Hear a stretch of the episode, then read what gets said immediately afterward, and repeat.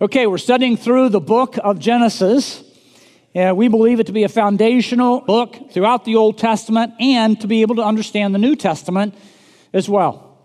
We want to uh, look today at a situation in Genesis chapter 11. This is a story focusing uh, at the heart of the sin of pride. We've seen pride before in our study of Genesis. We saw it in the, in the garden with Adam and Eve. We saw it with Cain and Abel. Uh, we, have seen the, we have seen the consequences of it uh, before the flood with corruption and violence on the earth. And now we're going to see how it still is infecting individuals after the flood. One person has written this Pride is the only disease known to man that makes everybody sick except the person who has it. That's true, isn't it? but here's the problem all of us have it. Every heart is infected with this insidious disease that sometimes shows up in blatant arrogance, so we can see it a mile away, and then sometimes it shows up in, in, in kind of this false humility, this aw shucks attitude. But both have this self absorption, have this self focus, both have the desire to, to do what's best for me at any given moment, regardless of how it impacts others and regardless of what God says. The English word for pride is illustrative in and of itself. Because right in the middle of this word is what? I. And that's what pride's all about. It's about me, what I want, when I want it, how I want it, regardless of others and how it impacts others. Okay, so we're going to spend some time in Genesis 11. I got five principles regarding pride from Genesis 11, but before we get there, I need to set the context so take your Bibles and turn to Genesis chapter 6. We're going to set the context for the story in Genesis 11. Genesis chapter 6 is before the flood, and we read there the situation that exists on earth. The Lord saw the wickedness of man, Genesis 6 5. He saw the wickedness of man was great on the earth, and that every intention, every intention of the thoughts of his heart, a man's heart, was only evil continually. And so God says, I'm going to do something about that. Last time we saw the flood, the flood came, it cleansed the earth of most people. Noah, his wife, his sons, and their wives were saved on the ark. But I want you to note this even after the flood, even after that cleansing, sin still exists on earth. Original sin is still in the heart of man. The, the flood did not do away with original sin. And so we see after the flood in Genesis chapter 8, verse 21, God says, I'm not going to curse the ground again like that because the intention of man's heart is evil from his youth. Sin still exists. There's still going to be consequences for it. It's just not going to be uh, a flood again. The intentions of man continue even after the flood, and we're still infected by that original sin today. Now, after the flood, God had some specific instruction for Noah, his wife, his three sons, and their wives. We have a small group of people now that exist, and God wants to fill the earth. And so he says in chapter 9, verse 1 God blessed Noah and his sons and said to them, Be fruitful and multiply and fill the earth. That is an important command that God gives. We're going to see in a minute uh, some people who didn't want to do it. But we want to just stay there and drill that down because God says to Noah and his family, It is now your responsibility. This is the assignment I'm giving to you. You are to be fruitful, you are to multiply, I'm going to bless you, and you are, you are to fill the earth with people. Now, we learned last time that Noah was a man of great integrity, right? Blameless and righteous. Blameless meaning integrity, righteous meaning that he lived according to God's standard. That's why God chose him to build the ark and delivered him from the flood. However, as we said last time, Noah uh, was not perfect, far from it. So look at verse 20 and 21 of chapter 9. After the flood, Noah became a man of the soil, and he planted a vineyard. And he drank of the wine, and become, he became drunk, and he lay uncovered in his tent. You know, sometimes when you're reading these stories, Moses is writing this, right? And you got to think, as Moses, Moses is getting this from oral tradition, he's getting it from some written tradition, and he's also getting it from inspiration from God. But some of these stories, you got to think Moses said, Lord, do we really want to put that in there? Can't we just leave that one out? We had Moses, we had Noah going. He was a good guy. He's still a good guy, but now he gets drunk. Drunkenness is always a sin, uh, condemned over and over in Scripture. And here is a very unflattering picture of Noah. After the flood, he handles, he builds the ark, he obeys God, plants a vineyard, gets drunk, goes into his tent, strips naked, and passes out on the floor. Not a good picture. Notice what happens next. Verse 22. And Ham, the father of Canaan, saw the nakedness of his father and told his brothers outside. Now, there are many commentators who think something happened in the tent uh, sexually. There's nothing in the text that would show that. Here are the two things we need to think about when we read chapter 9, verse 22. First, when Adam and Eve sinned against God, what's the first thing?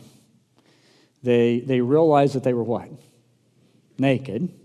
And they were ashamed and they covered themselves. And, and throughout the Hebrew mindset, the Hebrew culture, nakedness was shameful. Still is today. And God gave specific instructions. Even in the law, He gave specific instructions in covering oneself. Even when the priests were walking up steps, He gave specific instructions so that they would be decent in walking up the steps. Nakedness is, um, was always associated with a misconduct. And, and, and furthermore, seeing one's father in that situation was, was, was a breaking of the family ethic. Also, in the Hebrew culture, insulting your mother and your father was a serious matter. It still is. In that day, however, you could be stoned for it. Thankfully, aren't you thankful? That doesn't exist today. Some of you kids may say, Yeah, I'm thankful for that. But still insulting your mom and your dad is wrong. Fifth commandment, right? Honor your father and your mother. And so here you have the shamefulness of nakedness, and here you have honoring your father and mother. Noah gets drunk, and Ham's sin is that he goes into his father's tent, he gazes upon his father's nakedness, and instead of covering his father like his brothers will do, we see, he runs out of the tent and he can't wait to tell everybody about his dad. And he announces it to his brothers. He broadcasts his dad's embarrassment publicly and proudly and irreverently mocked his father. Now, anytime you see a person's actions, right? You see more than their actions because their actions are the result or the consequence or the outflowing of what? Of their heart. And so it's just not that Ham went in and made this announcement. We see Ham's heart. He has little respect, if any, for his dad. He wants to embarrass his dad further. He uses Noah's sin, and it was a sin, to show complete disrespect for him. That's his heart. So we don't see just an action, we see someone's heart. Sometimes we'll hear, you know, an athlete, well known person, they do something. And what's everyone say? Well, they're just young. Well, they are young. And yeah, God can redeem. And we do some stupid things when we're immature. However, we have to own up, whatever age, to our sin. It is a reflection of our heart. It's not anecdotal things we do, it flows from our heart.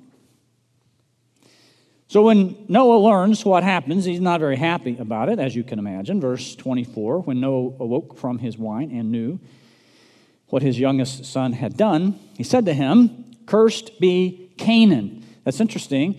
He doesn't curse Ham, the son, but he curses Ham's youngest son, Canaan. A servant of servants shall he be to his brothers. Now, we got to take some time here to make sure we understand uh, this situation. Ham had four sons Cush, Egypt, Put, and Canaan. Four sons. Ham was Noah's youngest son. Noah curses Ham's youngest son as well. Now, to this point, God has cursed the, the um, Satan, right? Cursed the land, and then cursed Cain after Cain killed Abel.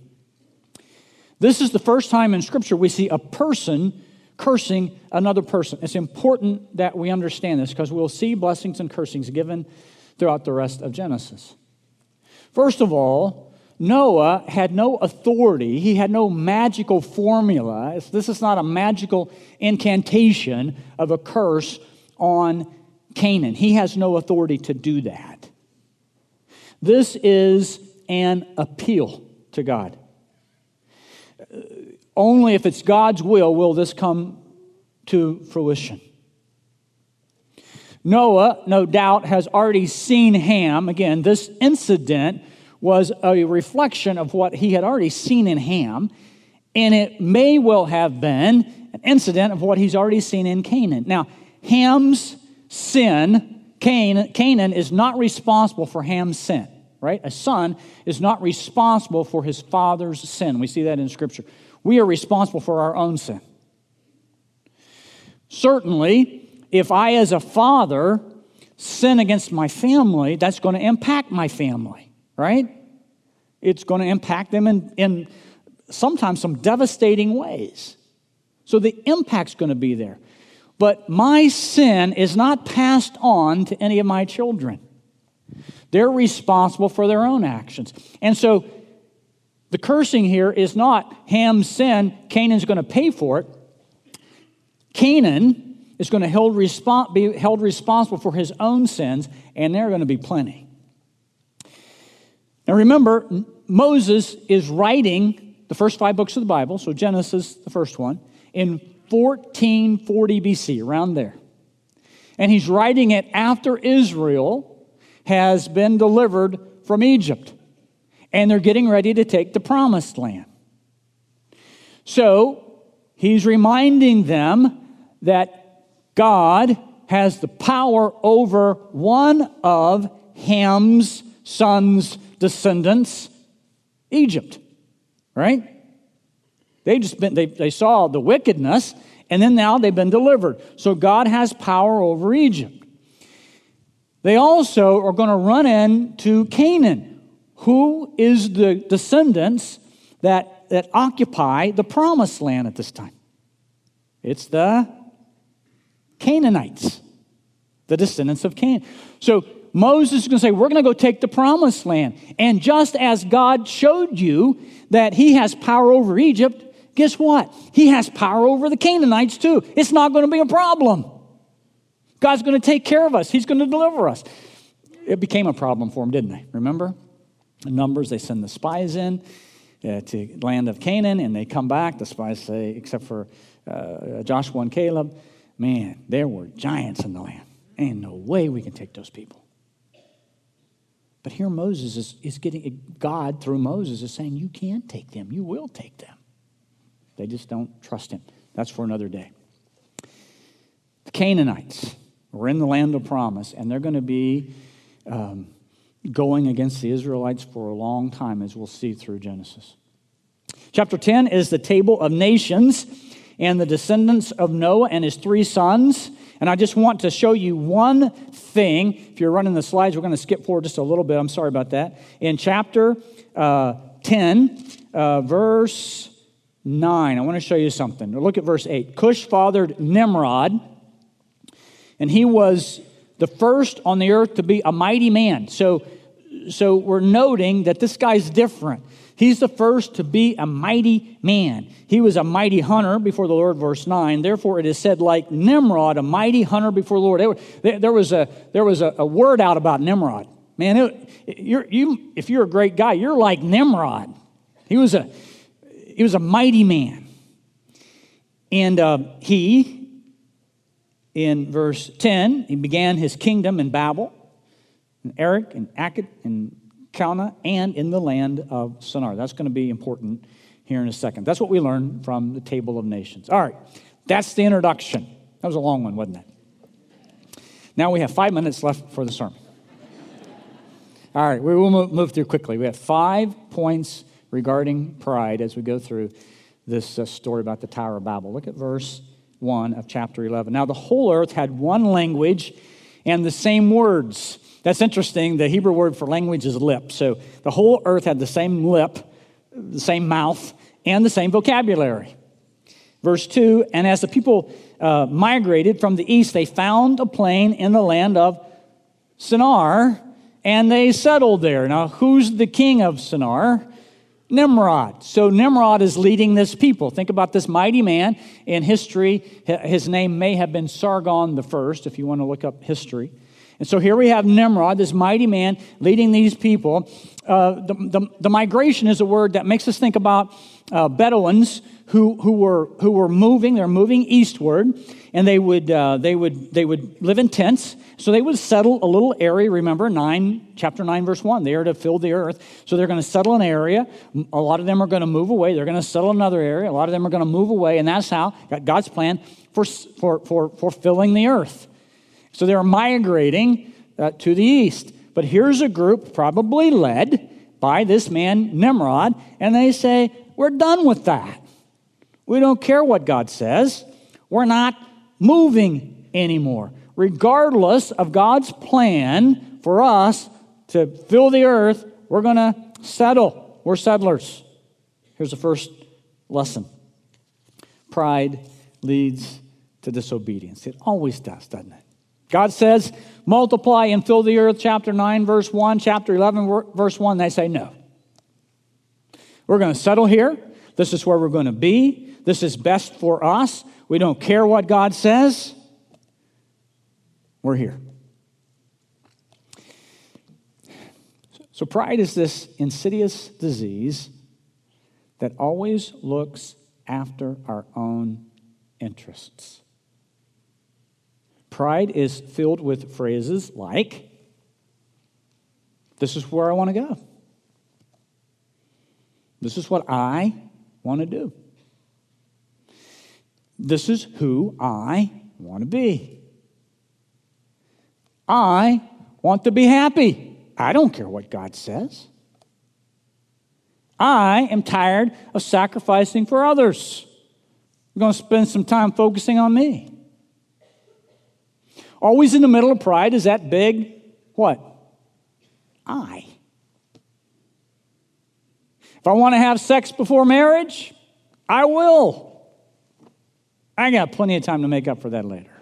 I'll serve God later on. But I want to do right now what I want to do. If I want to live some, with someone before marriage, I don't care that God says that's wrong. I will. It's about me. If I want to marry a non believer, I don't care. I'll marry who I want to marry. And besides, he's the nicest guy you've ever met. I always hate that. He's the nicest guy. He may be the nicest guy, but if he's not a believer, God says no. If I want to have an affair, I'll do it. If I want divorce, I will. If I want to look at pornography, that's my business. If I want to make my job my God, I will. If I want to use my money any way I please, I will do it. I really don't care what God says. Now, who in here hasn't made one of those statements? Psalm chapter, Psalm 10, verses 4 and 6 says this In his pride, the wicked man does not seek God. In his, in his thoughts, there's no room for God. How can there be room for God when you're self absorbed? His ways are always prosperous, or so it seems. Your laws are rejected by him. He sneers at his enemies. He says to himself, Nothing will ever shake me. He swears, No one will ever do harm for me. Who could ever shake me? Who could ever do harm for me? Pride has this, this false security, this, this disobedience to God. A life of pride. Again, whatever the continuum, whether it's an arrogant son of a gun or whether it's this false humility, it is an antithesis to the life that Jesus has for us, an antithesis to the Christian life. Flip over to Philippians chapter 2, a familiar uh, passage, verse 3. Let me just read through some of these uh, verses. Do nothing from selfish ambition or conceit, but in humility count others more significant than yourself. Does anyone besides me have some trouble with that one? It's a hard one, isn't it? Do nothing uh, or let each uh, of you look not only to his own interests, but also to the interests of others. But I want to look at my interests, God. It's about me. Have this mind among yourself, which is, also, which is uh, yours in Christ Jesus, who, though he was in the form of God, did not count equality with God a thing to be grasped, but he emptied himself, taking on the form of a servant being made in the likeness of man, and being found in human form, he humbled himself by becoming obedient to the point of death, even death on a cross. Now, where's the I in Christ's actions? It is about us, not him. He didn't need to die for his own sin, he died for your sin and for my sin. Therefore, God highly exalted him and bestowed on him the name that is above every name. Pride is the antithesis of the Christian life. Here's the second principle pride is reinforced by personal intellect and ingenuity. Now remember, we've been saying we've been made, we're made in the image of God, right? God is all powerful. We're not all powerful, but man's pretty powerful. Man has that power, that authority. God is all knowing, He's omniscient. We're not all knowing, but I'm talking to a pretty sharp group of people right now. Movers and shakers in Pittsburgh, building businesses, doing some fantastic things. We have a capacity to learn, the capacity to grow. God's the creator. We can't create like God. We can't create something from nothing like God did. But what great inventions can man do? What great things can man build? We have we have this image of God, right? Look at the ingenuity in verse 3 here. They said to one another, Come, let us make bricks and burn them thoroughly. And they had, uh, uh, and, and, they had brick for stone and bitumen for mortar. In that area where they are, uh, they are uh, not in an area where there's any stone. By the way, let me show you where they, where they are, just real quick. They migrated east. Here is the area of Shinar. All right? You can see that Babylon is there, and Nineveh is in this area. Here's Mesopotamia. And it's present day Iraq. So this is present day Iraq where they settled. No, there's no um, stone in that area like there is further west. So they say, okay, that's okay. We can handle it. We got mud. And we can go to, uh, down to the, the, the Gulf or, or right here. We can dig up mud and we can make forms. We can make these forms any size we want. And we can put the mud in there and it can dry. And then, I know, someone said. Let's, let's put it through a kiln, let's put it through a fire and just bake it. The ingenuity. It's great things they did. Intellect and ingenuity is a double edged sword, isn't it? On one side, it's the strength uh, of a community, it's the strength of a country.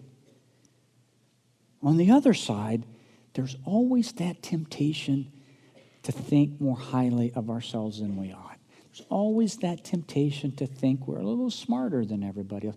We're a little more experienced than everybody. We're a little more trained than everybody else. Everybody else, everybody else is fine. They're just, they're just not quite at our level here, right?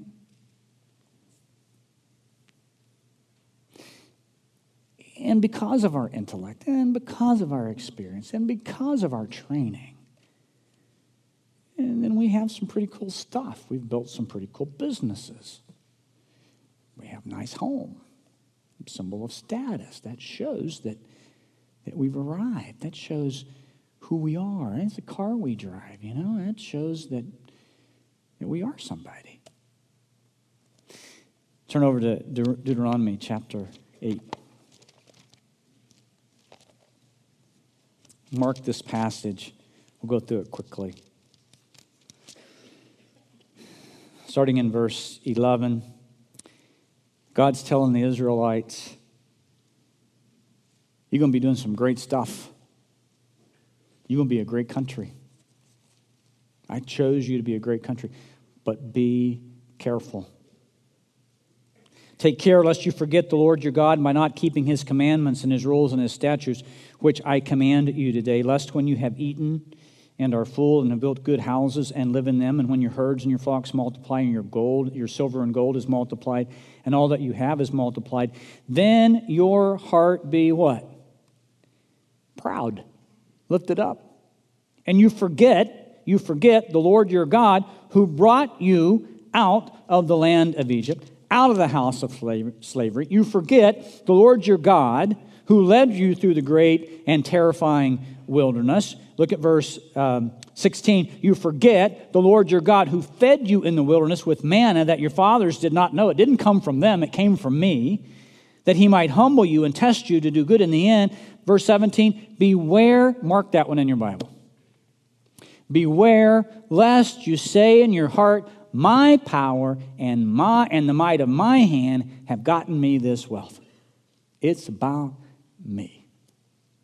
I achieved all these things. That's a great temptation, isn't it? God's saying, don't forget your training came from me. Don't forget your intellect came from me. Don't forget. That's why we love to do life mapping, living grounded. You can see how God orchestrated all these things. Sometimes we think we're pretty hot stuff, and then we go back and say, oh my goodness. If not for the hand of God, no way. No way. Anything could be achieved. Don't forget, God says, who I am and what I have given you, because it comes from my hand. Ingenuity and intellect, double edged sword. We can do great things with it. God wants us to. He wants you to use your intellect and vocation to honor Him. But boy, it can become a matter of pride. Here's the third point about pride pride is motivated by a desire for recognition. Look at verse 4. Then they said, Come, let us build ourselves a city and a tower. That may be better translated a city tower. Let's build something big with its top to the heavens. And let us make a what? A name for ourselves lest we be dispersed over the face of the earth. Well, that's what we're supposed to do, but we don't want to do that. We want to settle here. So let's just settle here and make a name for ourselves. The Canaanites were, uh, they worshiped stars. They were stargazers. They worshiped stars. And so they would build these ziggurats up to the sky with the bricks build them up to the sky. They would put these kind of these observation decks on the top, and then they would be able to be closer to the stars and observe the sky. They're gods. So these ziggurats were temples to their gods, the stars and the sun and the sky. Here's some of the ziggurats, a picture of these amazing structures. Look at this. Made thousands of years ago. These people were amazing with bricks that they made in forms and, and fired them and, and, and made these ziggurats. Some of them, some of them still standing today. And they said, We're going to build those so that we can make a name for ourselves. Now, here's a hard question. Take some time to pray about it this week. Are you doing anything in your life to make a name for yourself?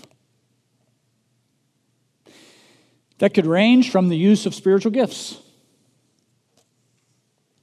to your career to your children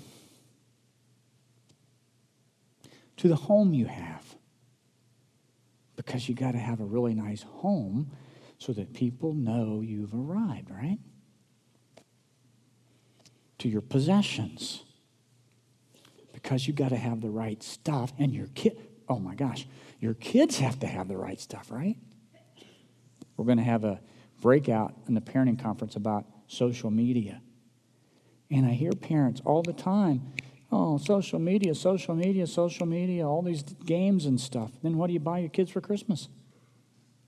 The newest iPhone, the newest game.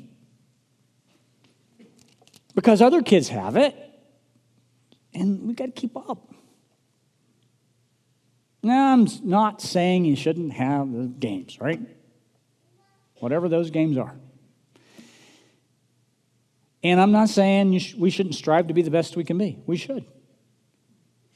And I'm not saying we shouldn't use our spiritual gifts. That's a command to use our spiritual gifts. And I'm not saying that your career has been given to you by God. It's a, it's a great calling, and, and you need to honor Him with it. I'm not saying we shouldn't raise our children. I'm not saying those things. We shouldn't raise our children well. But again, this insidious disease of sin always has to be checked. Jesus says this in Matthew chapter uh, 5. You are, you are, as believers, you are what? You are the light of the world. Town built on a hill cannot be hidden. Neither do people light a lamp and put it under a bowl. Instead, they put it on a stand and it gives light to everyone in the house. You're a light. You need to be shining in the same way. Let your light shine before others so that they can see your good deeds and tell you how successful you are. Let your light so shine in such a way that they can see your good deeds and tell you what a fantastic parent you are. Let your light so shine before God that they can see your good deeds and tell you, I don't know how anyone else but you could have built this business. God says, so they can see your good deeds and what? I get the glory because I gave you everything you needed to be able to do that. Let them see your good deeds so the glory comes back to me. And so build great businesses. And then when someone says, How did you do that with such integrity? Say, Well, I'm going to tell you about my God who always gets the glory. You're a tremendous teacher. Man, the gifts of teaching in the public school you have is tremendous. How do you, my, you are my kid's favorite teacher. How do you do that? Well, let me tell you. I'm so thankful that God gave me these gifts. I don't have to downplay them. God gave me these gifts. He gave me great training. And, and He gets the glory.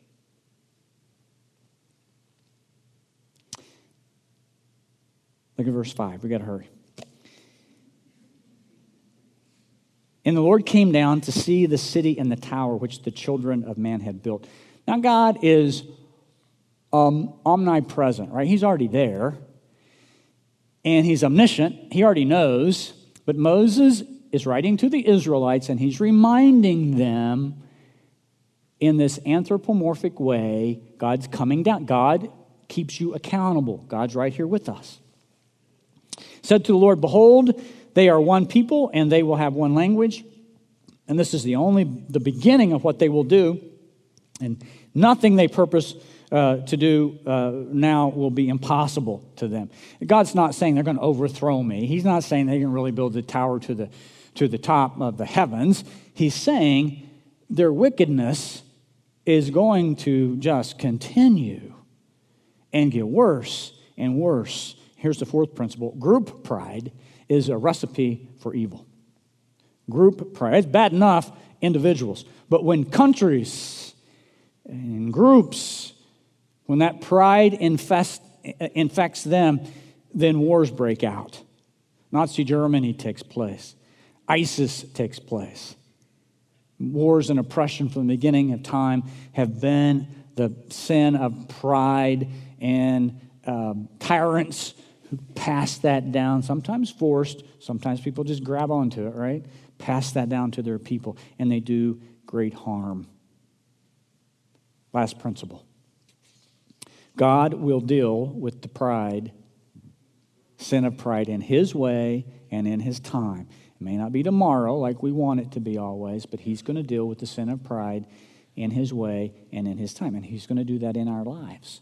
Look at verse 7. Come down. Let us come down. It's kind of cool here. It's like God comes down and then He sees everything, and then they go back up to heaven and, and, and they have this council and they say, okay, let's go down and do something about it. Come, let us go down there and, and there confuse their language so that they may not understand another's speech. Again, we see the power of communication here. So the Lord dispersed them from, from there over the face of the earth, and, and they left off building the city. Therefore, its name was called Babel. The word, Hebrew word Babel, uh, sound, the Hebrew word for confused sounds like Babel. Because there the Lord confused the language of the earth, and from there the Lord dispersed them over the face of all the earth. They, God said in, in 9 1, I want you to go fill the earth. They didn't want to do it. God said, just watch. And now they're dispersed. God changes the language, He confuses the language. This probably would have, they probably would have been speaking what was spoken in the Garden of Eden at this time. It's the only language that God had given, right? But now they use that language in a dangerous way. God says, time out, not going to do that. And here, when you look at a map of the world, you see the results of Genesis chapter 11. When you look at a map of the world, not only do you see all those countries, but you see the results of the sin of pride. And so God says, I'm going to have English here and Spanish here. We're going to have Chinese here. We're going to have all these different Russian here and all these different languages and dialects so that people cannot get together and create great damage against themselves and ultimately against me. God will take care of it in His time and in His way. Isaiah chapter 2, verse 12 For the Lord of hosts has a day against all that is proud and lofty, against all that is lifted up, and it shall be brought low. All right, so I'm going to end with this question. And I want you guys, I want all of us to deal with it during the week. Are you doing anything to make a name for yourself? Are you doing anything to make a name for yourself? Proverbs 16, 18 is the warning. Pride goes before what? Destruction. You want to destroy yourself? You want to destroy your family? You want to destroy the business that God has allowed you? Then just infect it with pride. It's going to come down. James chapter 6 in the New Testament, James chapter 4, verses 6 through 10 says this God opposes the proud, but what? He gives grace to the humble. And then James says, So submit yourself therefore to God. Resist the devil, and he will flee from you. Draw near to God, he'll draw near to you. And then James says, If you're dealing with something, then can, repent of it. Be convicted of it. Cleanse your hands, you sinners, and purify your hearts, you double minded. Be, be wretched and mourn and weep. Feel sorry that you have offended the living God. Let there be conviction. Let your laughter be turned to mourning and your joy to gloom. You can't offend God and get by with it. Humble yourselves before the Lord and let Him exalt you. Let Him exalt you so you can say, Yeah, He gets the glory. So you can use your success for a testimony of God's goodness, not as a matter of pride. So that you can use the great things that happen in your life, and there are tremendous things that happen, not as a matter of pride, but so that men can see our good deeds, and then what can we do? Use those great blessings as a testimony to say, Let me tell you about this great God I serve. And you know what? The same great God who blesses me, he would love to bless you as well. Are you doing anything? Are you doing anything in your life making a name for yourself instead of pointing it all back to God? Father, help us to deal with that this week. Search our hearts and make them known. The problem with pride is it is so insidious. We don't even see it. We don't even see it in our lives. So show it to us. Help us to stay focused on you, to be in your word, so that your word washes over our soul and points out and convicts us and instructs us and rebukes us and gets us back on the right track. Lord, do your work. Do your work in our hearts. Help us to answer that question before you. Are we trying to build kingdoms for ourselves? Are we trying to build your kingdom? Help us to answer it honestly. We pray in Christ's name. Amen.